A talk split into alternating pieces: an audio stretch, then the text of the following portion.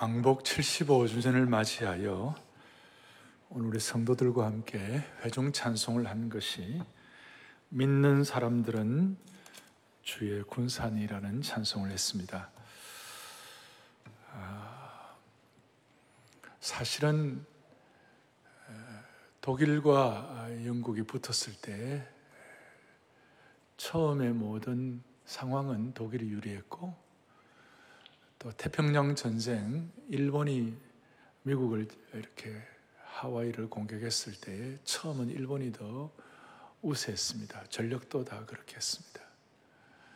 그런데 강력한 하나님의 섭리의 신비를 통하여 미국이 일본을 이기고 천구백사십오 년도에 대한민국의 광복이 온 것입니다. 제가 그 이 차 세계대전사를 공부를 좀 하다 보니까 이 찬송 삼백오십일 장이 미국의 군목들이 일본과의 전쟁에서 나갈 때마다 이 찬송이 주제가였어요. 그리고 영국에서도 독일과 싸울 때 이 찬송이 주제가였어요. 그러니까 이런 찬송을 통하여 하나님이 함께 하심으로 승리하게 하신 것입니다. 그 우리가 한국이 잘해가지고 광복을 쟁취한 게 아니에요. 우리가 광복을 당한 거예요.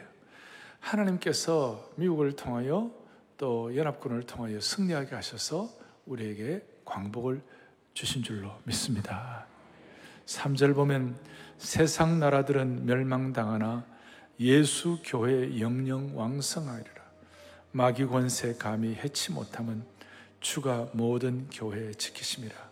믿는 사람들은 주의 군산이 앞서가신 주를 따라갑시다. 오늘 이 찬송을 하고 싶은데 시간 때문에 참겠어요.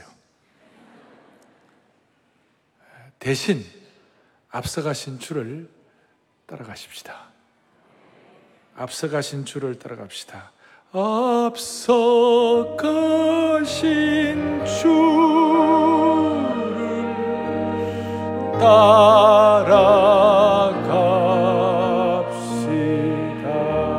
다시 한번 앞서가신 주를 앞서가신 주를 따라갑시다.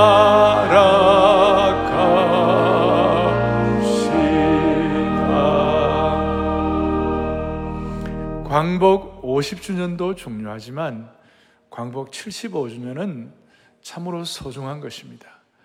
이 칠십오 주년에 우리가 인간이 갖는 생각, 인간이 해석하는 그런 역사가 아니라 하나님의 섭리의 신비와 하나님의 시각에 대해서 눈을 열면 그것은 가치가 있을 것입니다.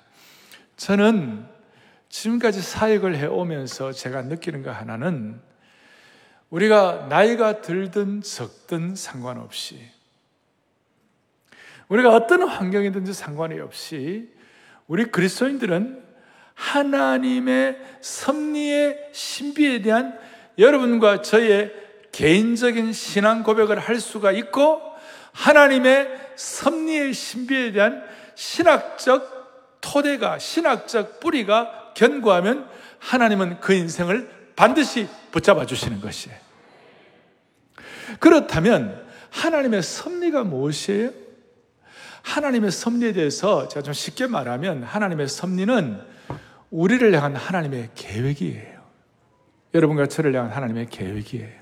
조금 더 깊이 들어가면, 우리 인간의 필요를 공급하시고 인간 역사를 주관하시고 통제하시는 하나님의 질서와 은혜인 줄로 믿습니다. 그러니까 하나님의 질서와 은혜라는 말은 무슨 말인가 하면, 여러분과 저를 향한 하나님의 계획인데, 이것은 우리의 시각이 아니라, 인간의 시각이 아니라 하나님의 시각으로 바라봐야 하나님의 섭리에 눈이 열린다는 것이에요. 제가 그토록 강조해오던, 역사에는 하선이 있고 역사에는 상선이 있어요. 역사의 은혜의 구름 위에 상선이 있고 역사의 은혜의 구름 밑에 하선이 있어요. 역사의 구름 위에 상선은 하나님의 시각으로 역사를 바라보는 것이에요. 그리고 역사의 하선은 인간의 시각, 육신의 시각으로 역사를 판별하는 것이에요. 그러니까 역사의 상선, 하나님의 시각은 소위 신본주의 시각이고 역사의 하선은 인본주의 시각이에요. 그리고 역사의 상선은 하나님과 나의 수직적인 시각에서 보는 것이고 역사의 하선은 인간의 끼리, 수평끼리 왔다 갔다 하는 것이에요. 여러분들은 모두가 다 하나님의 은혜의 구름 위에 있는 역사의 상선, 하나님의 시각, 하나님의 섭리에 대해서 눈이 열리기를 바랍니다. 그걸 위해서 오늘 하나님께서 우리에게 요셉이라는 인물 한 분을 통하여, 우리를 통하여 지나치게 고착화되어 있는 우리의 시각을 좀 조정을 해 주셨으면 좋겠어요. 왜냐하면 제가 이 섭리에 대한 신비를 말씀하는 이유는 뭐냐면, 한국 분들은 한번 시각이 한번 뭐 외국도 다 마찬가지지만 시각이 한번 고착되고 한번 고정되면 잘 안 변해요. 역사에 대한 해석, 정치 상황에 대한 어떤 안목, 경제 이슈에 대해서 좌우 진영의 상황을 보면 상상이 안 될 정도로 서로 대척점이 있는 것이에요. 뭐 남북 문제는 말할 것도 없어요. 이걸 우리가 이런 어떤 강구한 대척점에 있는 이것들을 오늘 요셉을 통하여 하나님께서 우리 모두에게 사람의 시각이 아니라 하나님의 시각으로 섭리의 신비에 대해서 눈이 열릴 수 있도록 은혜 주시기를 바랍니다. 자, 요셉을 오늘 사십오 장에 읽었습니다. 오늘 형들 만나는 사건인데 이 앞에 배경을 제가 좀 설명을 드리겠어요. 저는 요셉을 참 좋아해요. 그래서 제 첫째 아들 이름을 요셉이라고 붙였어요. 그리고 참 재밌는 거는 신학교 가갖고요, 여기 요셉, 김요셉, 요셉이라는 이름 손들어 보라, 많이 손들어요. 신학교 가면. 그리고 한국식으로는 요섭이라고 그렇게 많이도 하죠. 요셉. 왜 그렇게 합니까? 요셉이라는 인물이 너무 좋으니까. 그러나 하나님의 섭리적 시각에서 본 요셉을 오늘 재해석을 하겠어요. 잘 아시는 대로 요셉은 야곱이 그렇게도 사랑했던 아내 레이첼, 라헬의 늦둥이 아들로 태어났어요. 성경에 보니까 모세가 창세기에서 기록하기를 요셉을 야곱이 노년에 얻었다 그랬어요. 그래서 계산을 보니까 야곱이 몇 살에 요셉을 얻었냐면요, 구십일 살쯤 돼서 얻었어요.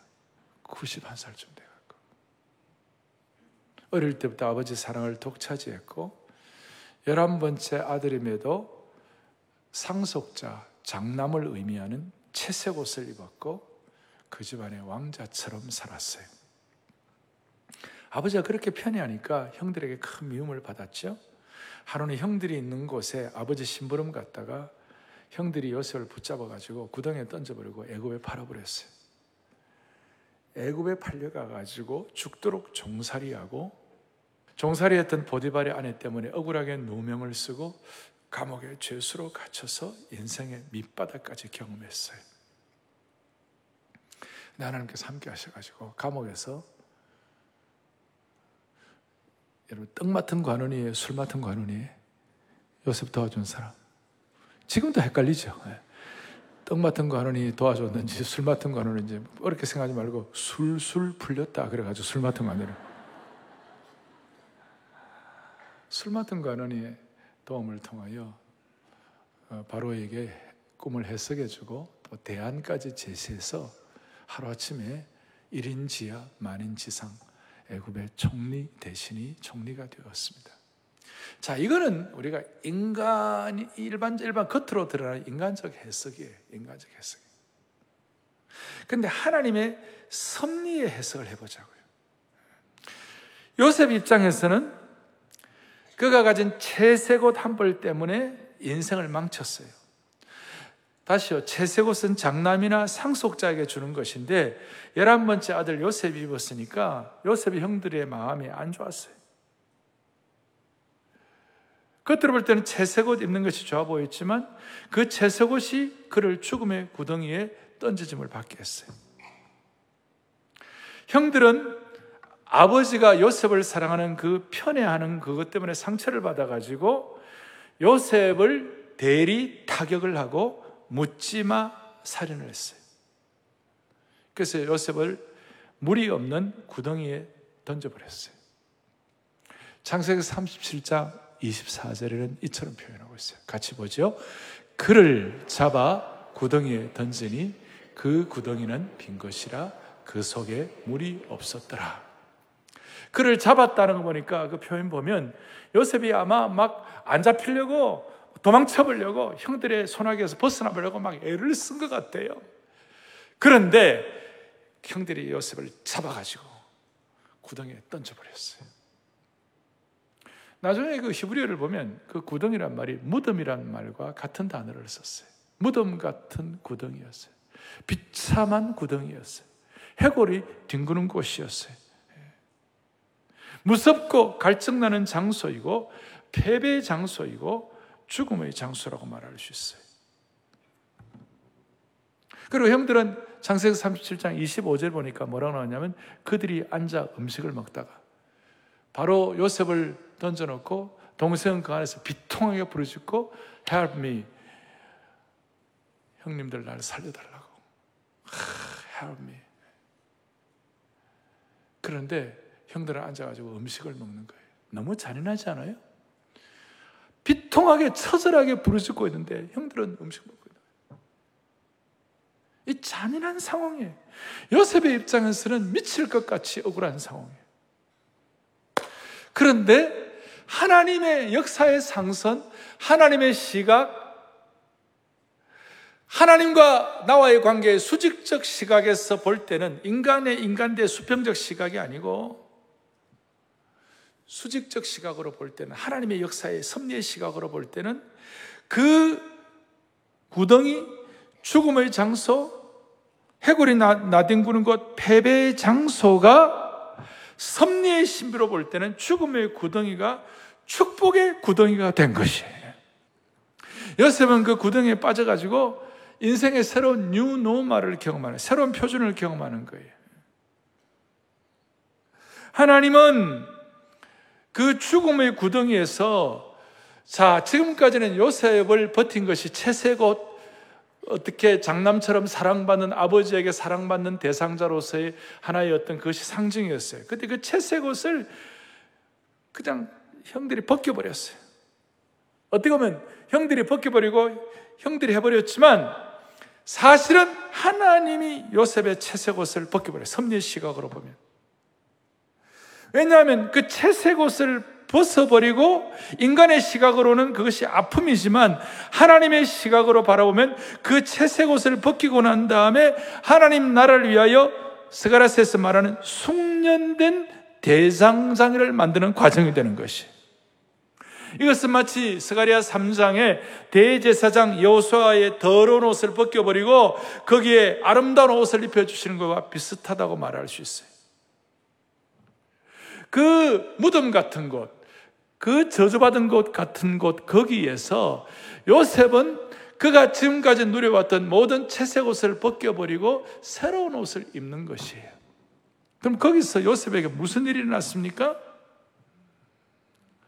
요셉은 그 구덩이 속에서 간절히 외쳤을 거예요. 처절하게 외쳤을 거예요. 안 봐도 우리는 충분히 짐작할 수가 있습니다. 그의 증조부 아브라함의 하나님, 그의 할아버지 이삭의 하나님, 그의 아버지 야곱의 하나님. 자, 지금까지는 아브라함의 하나님, 이삭의 하나님, 야곱의 하나님, 우리 조상의 하나님이었는데 그 처절한 자리에서 요셉이 기도할 때 기도에 기도가 자기가 깨어짐을 가지고 기도할 때 주님, 조상의 하나님이 아니라 이제부터 저의 하나님이 되어 주옵소서. 이 절망의 자리에서 하나님, 나의 하나님이 되어 주옵소서. 이것이 이제 요셉이 입었던 하나님의 새 옷이었어요. 영적으로 보면 채색 옷 대신에 섭리의 신비를 통하여 하나님의 옷을 입은 줄로 확신합니다. 그러니까 조상의 하나님이 아니라 나의 하나님으로 새로운 뉴 노멀, 새로운 표준이 된 것이, 마치 이것은 과거에 요나가 큰 물고기 뱃속에서 하나님께 구원을 부르짖은 내용과 비슷하다, 간절함과 비슷하다, 그렇게 말할 수가 있는 것입니다. 정리를 하면 역사의 아래선, 하선, 인간의 시각으로 바라본 이 구덩이는 저주의 구덩이일 수가 있지만, 그러나 역사의 상선, 하나님의 시각, 섭리의 선으로 보면 그 구덩이는 축복의 구덩이가 된 줄로 믿습니다. 여러분, 우리가 알지만 인생 육십 이상 살아보면, 칠십, 팔십 살아보면 다 느끼는 것이 있어요. 보니까 좋은 것도 다 좋았던 것도 아니고, 나빴던 것도 다 나빴던 것도 아니에요. 중요한 것은 우리가 우리의 삶을 해석하는 우리의 태도와 시각이에요. 환경적으로 말하면 요셉의 저주의 구렁텅이는 지극히 극악하고 열악한 것이, 근데 우리가 그걸 바라보는 우리의 시각이에요. 육신의 시각, 인간의 시각, 인간의 생각이 아니라 하나님의 시각, 섭리의 하나님의 신비와 생각이 우리의 생각을 장악하면 나빴던 과거 가운데서도 그 안에 소중한 것이 담겨 있는 줄로 믿습니다, 이거예요. 그래서 누구도 하나님의 섭리의 신비에 대해서 여러분 신앙적 고백이 분명하고 하나님의 섭리의 신비에 대한 신학적 뿌리가 견고하면 어떤 인생도 하나님이 붙잡아 주시는 것이에요. 우리는 다 모르지만 한 가지는 인간의 생각과 인간의 방향을 가지고 하나님의 역사를 해석하지 말고 하나님의 시각과 하나님의 안목으로 시대를 평가하고 해석할 수 있도록 도와주옵소서. 자, 요셉을 가지고 좀 더 살피겠습니다. 요셉은 완전히 부모의 내리사랑과 편애를 받는 대표 선수였습니다. 부모의 보호막과 부모의 도움이 있어야만 살아가는 입장이었어요. 이건 제 얘기가 아니고 모세가 그렇게 표현을 했어요. 창세기 삼십삼 장에 보면 야곱이 자기 가족들 데리고 이제 다시 고향으로 돌아가고 에서를 만나는데 에서가 사백 명의 사람을 데리고 온다는 얘기를 들었어요. 큰일 났구나. 그래가지고 여차하면 어려움을 당할 텐데 여기서 길을 좀 만들어야겠다 해가지고 제일 앞에부터 순서를 세우는데 미리 맞아 죽어도 될 사람을 제일 앞에 세우고 순서를 쭉 그래갖고 제일 끝에다가 꼭 보호받아야 할 아끼는 요셉을 제일 끝에 세웠어요. 그러니까 한마디로 요셉은 야곱의 보호막 속에 살았던 온실 속에 자란 아이였어요. 아버지 뒤에 숨어서 아버지 옷자락 잡고 아버지라는 보호막 밑에 있어야 존재하는 온실 속의 어린아이였어요. 근데 그가 하나님의 섭리 가운데서 가족을 섬기고 공동체를 섬기고 그 제국 전체를 위하여 쓰임받을 하나님의 존재가 되려면 온실 속의 어린아이가 광야로 쫓김받아야 돼요. 광야에 거치듯 나가야 되는 거예요. 그래서 구덩이에 던져진 거예요. 구덩이에 빠져야 되는 거예요. 그래서 여러분, 하나님의 섭리와 구덩이는 매우 밀접한 관계가 있는 거예요. 하나님의 섭리와 깨어짐은 아주 동전의 양면이에요. 그러니 우리는 한 가지 정리할 수가 있어요. 하나님의 섭리의 신비를 깨닫는 사람은 오늘 요셉을 통해 확인하는 거예요. 저주의 구덩이가 축복의 구덩이가 될 줄로 믿습니다. 좀 좀 실감이 표현하면 저주의 구렁텅이가 축복의 구렁텅이, 구렁텅이 안 좋으면 축복의 도약대가 될 줄로 믿습니다. 이걸 여러분들이 일마다 때마다 우리의 삶의 모든 과정 가운데서 우리가 표현을 해야 되는 거예요. 시각을 리셋해야 돼요. 우리 모두가 다 요셉처럼.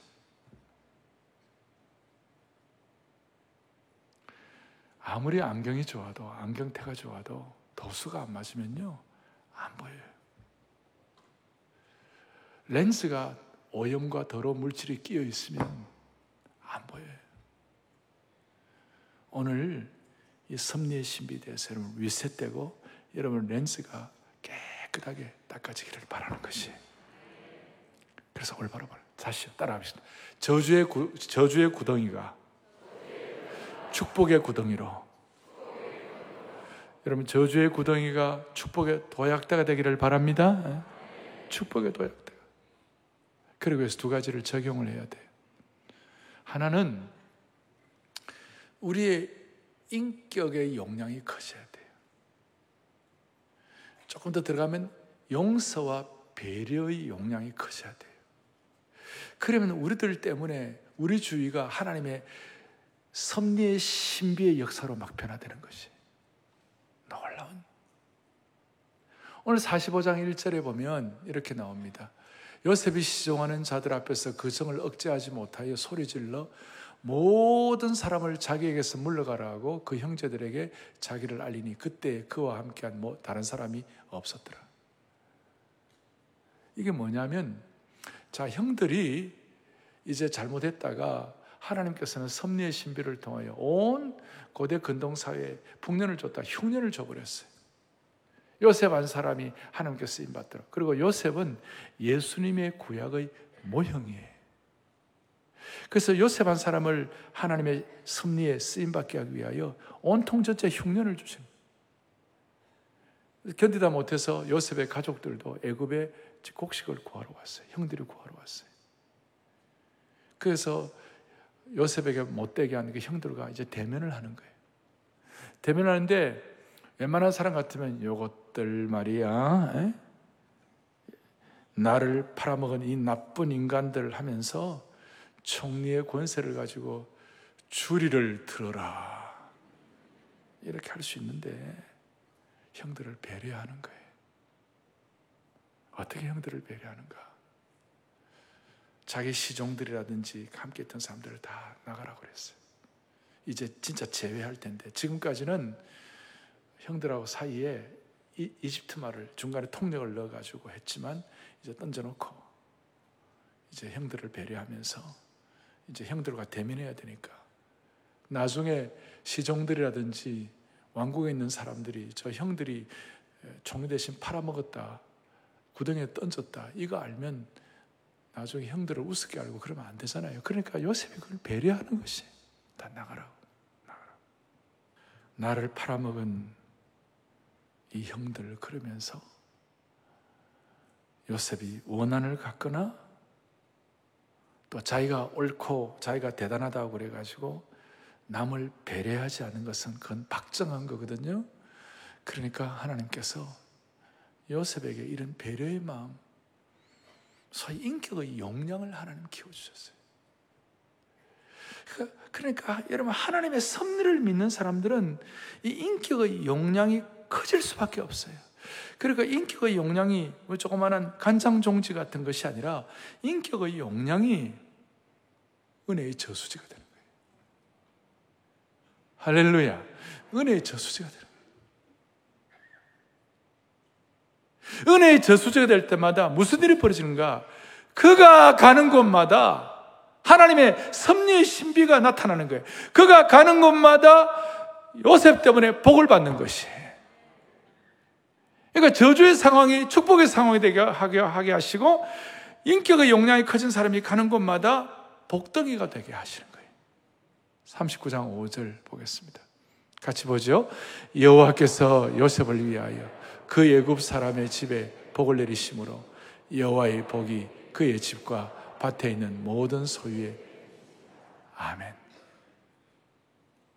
보디발의 집이 복을 받는 거예요. 그 못된 보디발의 아내가 있는데도 불구하고 그 보디발의 집에 별로 인격적으로 엉터리들이 많은데도 불구하고, 거기 문제아들이 많은데도 불구하고 요셉 때문에 보디발 전체 집이 복을 받는 것이 복덩이가 된 거예요. 아까 감옥에 갔을 때도 요셉 때문에 그 술술술 술 맡은 관원이 복을 받는 것이. 그리고 애굽의 왕궁이라는 것, 여러분 왕궁이라는 곳은 어느 나라든지 왕궁은 음모와 모략이 난무하는 곳이에요. 그 가운데도 요셉은 하나님의 섭리의 신비를 통한 워낙 용량이 크고 워낙 하나님께서 저주의 구덩이라든지 워낙 감옥의 죄수라든지 그 다음에 노예살이의 노예로 워낙 고생을 시켰기 때문에 웬만한 거는 요셉은 끄떡도 안 하는 용량이 된 거예요. 할렐루야. 이것 때문에 요셉이 요셉 될 수가 있었어요. 노예 때도 복덩이 노예, 죄수 때도 복덩이 죄수, 왕실에서도 복덩이 총리가 된 것이 그 용량 때문에. 당대 최고의 권세를 가졌어도 새도 부리는 것이 아닌 영년을 가졌기 때문에 축복의 근원이 된 거예요. 그래서 요셉은 예수님의 모형이에요. 예수님이 가시는 곳마다, 복음이 가는 곳마다 우리는 복을 받는 은혜를 받, 받는 것이에요. 그러니까 인격의 용량이니까. 또 하나는 인식의 용량을 키워야 돼요. 그러니까 이 하나님의 섭리의 신비에 대한 우리의 인식, 통찰력의 역량을 키워야 되는데, 이 절을 보십시오. 요셉이 큰 소리를 울었다고 그랬어요. 애굽 사람에게 들리며 바로의 궁정에 들리더라. 평정심을 잃고 완전히 마음이 무너져 내리는 것 같은, 그래서 큰 소리를 울었다는 게 옛날 개역판에는 방성대곡했다. 방성대곡. 그거는 이 방송, 왜 요셉이 그래 크게 울었을까? 요셉이 그냥 막 자신의 신세 한산이 돼가지고, 자기 신세가 처량해가지고, 그 다음에 과거의 트라우마 때문에 그렇게 방성되고 한 것이 아니에요. 하나님이 나를 이처럼 하나님의 신비한 섭리를 통하여 형들 앞에 나를 세워주셨구나. 너무나 너무나 하나님의 섭리와 인도가 놀랍습니다. 그걸 깨닫고 감읍하는, 그걸 깨닫고 감격하고, 그걸 깨닫고 미치도록 정말 은혜가 돼가지고 납작 엎드리게 되니까 그야말로 통곡이 나오게 되는 것이, 통곡이. 형들은 그 순간 가슴이 쫄아들었을 거예요. 아마 수치와 부끄러움 때문에 죽고 싶었을 거예요. 제가 하는 얘기가 아니고 삼 절 뒤에 형들이 그 앞에서 놀라서 대답하지 못하더라. 나는 요셉이라 내 아버지께서 아직 살아계시나이까 물었을 때 형들이 깜짝 놀라가지고 대답을 못했어요. 왜 대답 못할까요? 심장마비 걸리기 직전이에요 지금. 그런데 인격의 용량이 넓어진 요셉이 사 절에 형들 보고, 형들 다 내게 가까이 오라고. 오 절, 당신들이 나를 이곳에 팔았다고 해서 근심하지 마십시오. 한탄하지 마십시오. 그 다음에 이제 오늘 요 절이 하나님이 생명을 구원하시려고 나를 당신들보다 먼저 보내셨나이다. 그래서 여기에 하나님의 섭리의 신비와 축복이 다 담겨 있는 것이. 오늘 광복 칠십오 주년, 한국이 얼마나 잘 산다, 못 산다, 뭐 정쟁이 지금 어떻다, 사회 갈등이 어떻다, 이런 거는 다 붙여져 있는 것이에요. 하나님의 가장 큰 관심은 하나님 나라의 백성의 생명이에요. 영혼이 구원받는 것이에요. 하나님의 백성이 복덩이가 되는 것이에요. 저와 여러분들이 영적 생명을 누리는 것이. 다시요. 오 절 뒷부분에 하나님이 뭘 하시려고요? 생명을 구원하시려고 당신들보다 먼저 보내온다. 요셉이 은혜의 저수지로서의 역할을 감당할 수 있도록 하나님의 섭리 프로젝트가 성공하는 순간입니다. 자, 우리 정리합시다. 우리 개인도 다 봐요. 우리 여러분들 지금 다 우리 우수사려마는 인생, 사연 많은 인생, 오늘까지 이 자리에 앉아있는 것, 여러분과 저의 파란만장한 역사. 근데 한 가지만 분명하면 되는 거예요. 하나님의 섭리의 신비에 대해서 우리가 눈을 여십시다. 재조정하십시다. 그 다음 우리의 삶에 오염된 렌즈를 닦으십시다. 섭리의 해석만 바로 하면 다시 저주의 구덩이가 축복의 구덩이가 되는 것이에요.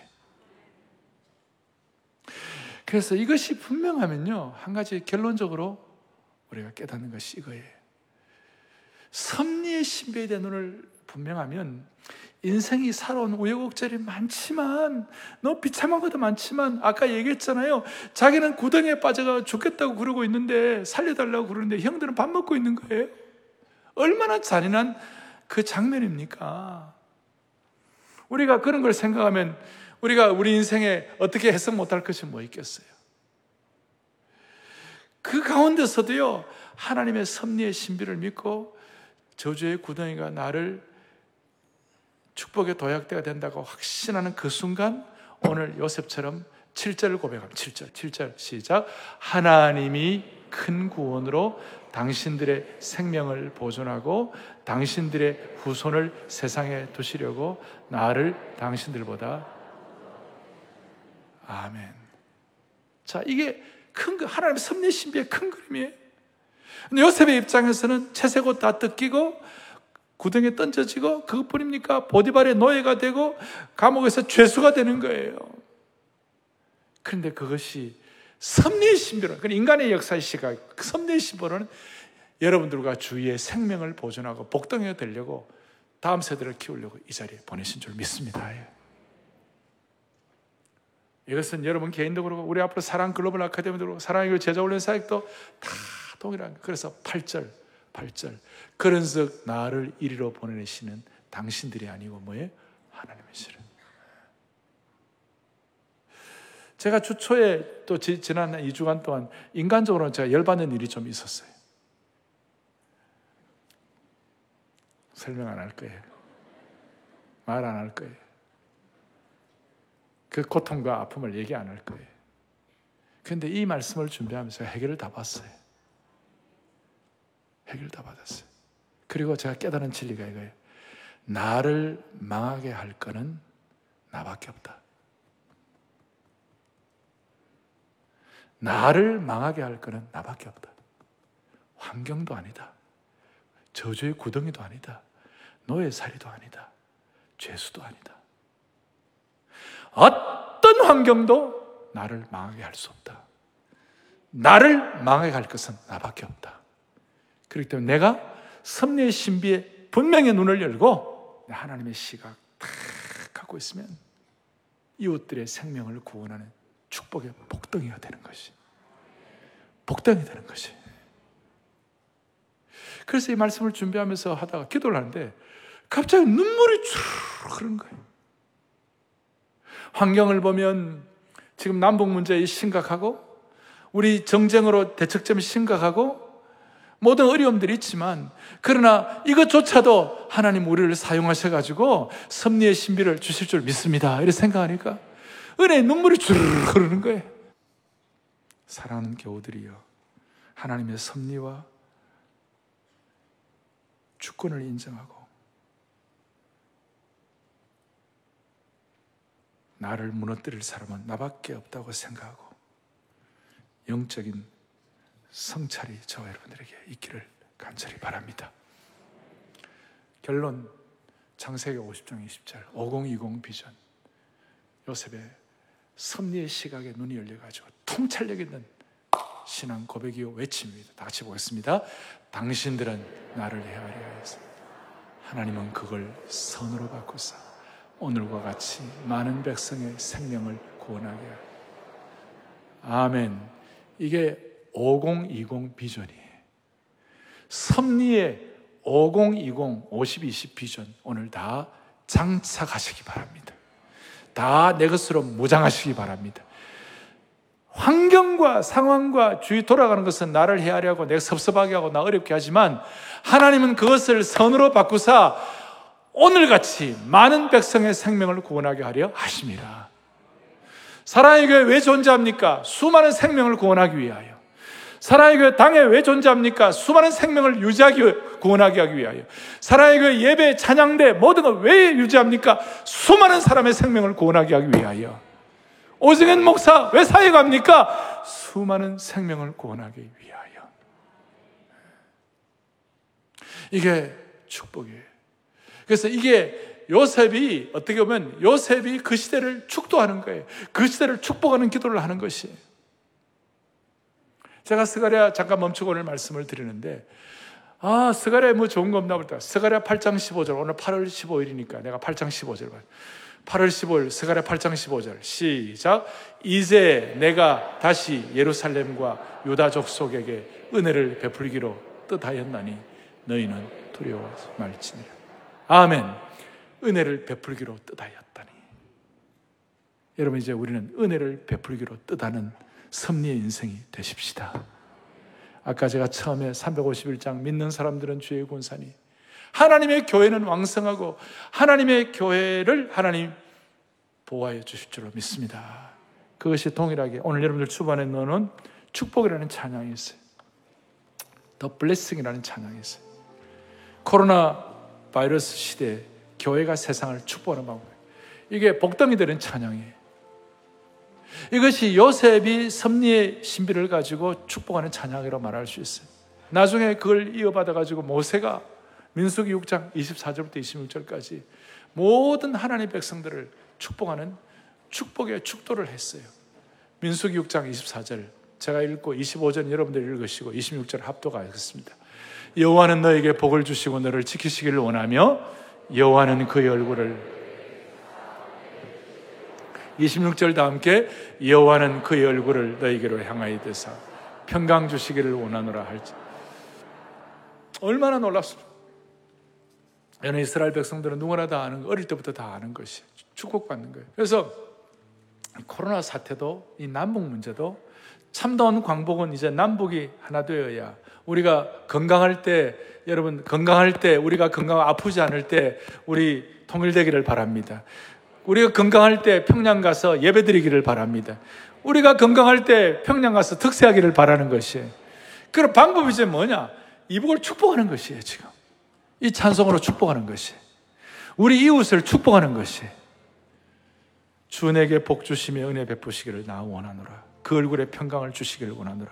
아멘, 아멘. 그리고 뒤에 보니까 다가오는 세대에도 오고 오는 세대에도, 그리고 너의 위에, 너의, 너의 옆에, 너의 앞에, 저녁에도 아침에도,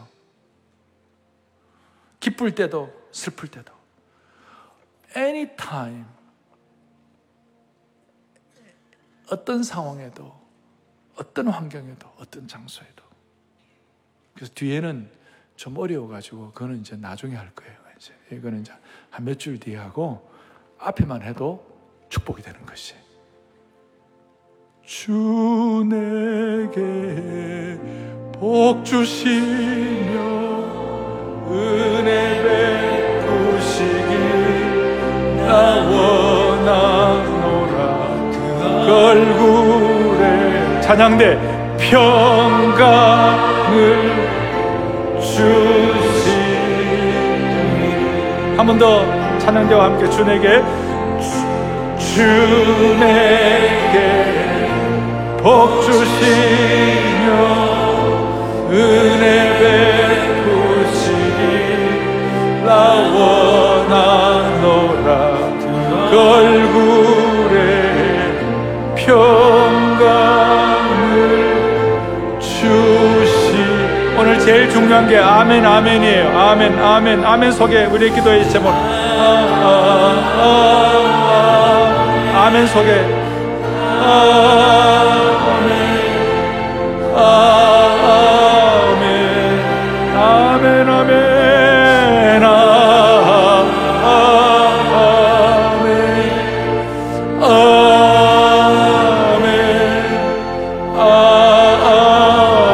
아멘 속에 기도의 제목을 다 얹어 놓으세요.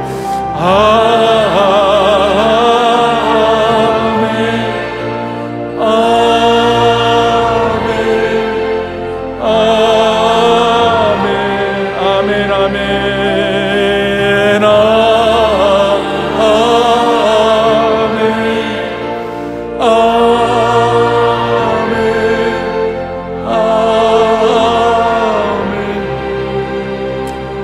이 찬송이 지금 전 세계의 코로나 이후를 극복하는 중요한 웨이메이커와 함께 중요한 찬송이, 이 찬송이 이제 할 거라면 한국 교회도 많이 퍼질 거예요. 근데 이 찬송을 쓴 분이 제일 신경 쓴 가사가 아멘이에요. 나도 할 수 있어요. 아멘 그냥 누가 못합니까? 그런데 여기에 진짜 진실이 담겨 있는 거예요. 이거 빌리브하고 리시브하라. 믿고 받으라.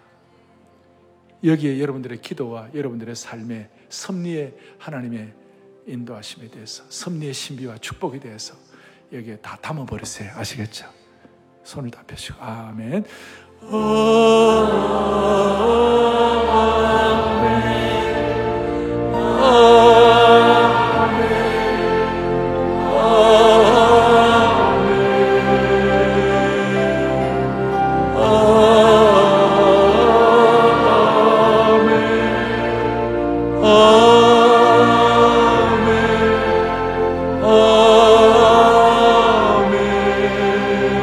아멘.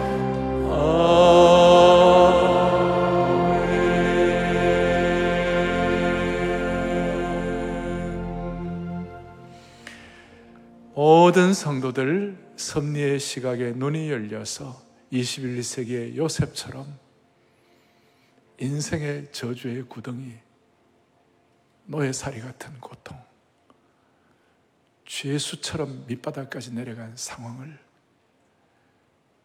축복의 도약대로 만들어주시기를 주님의 이름으로 간절히 축복합니다.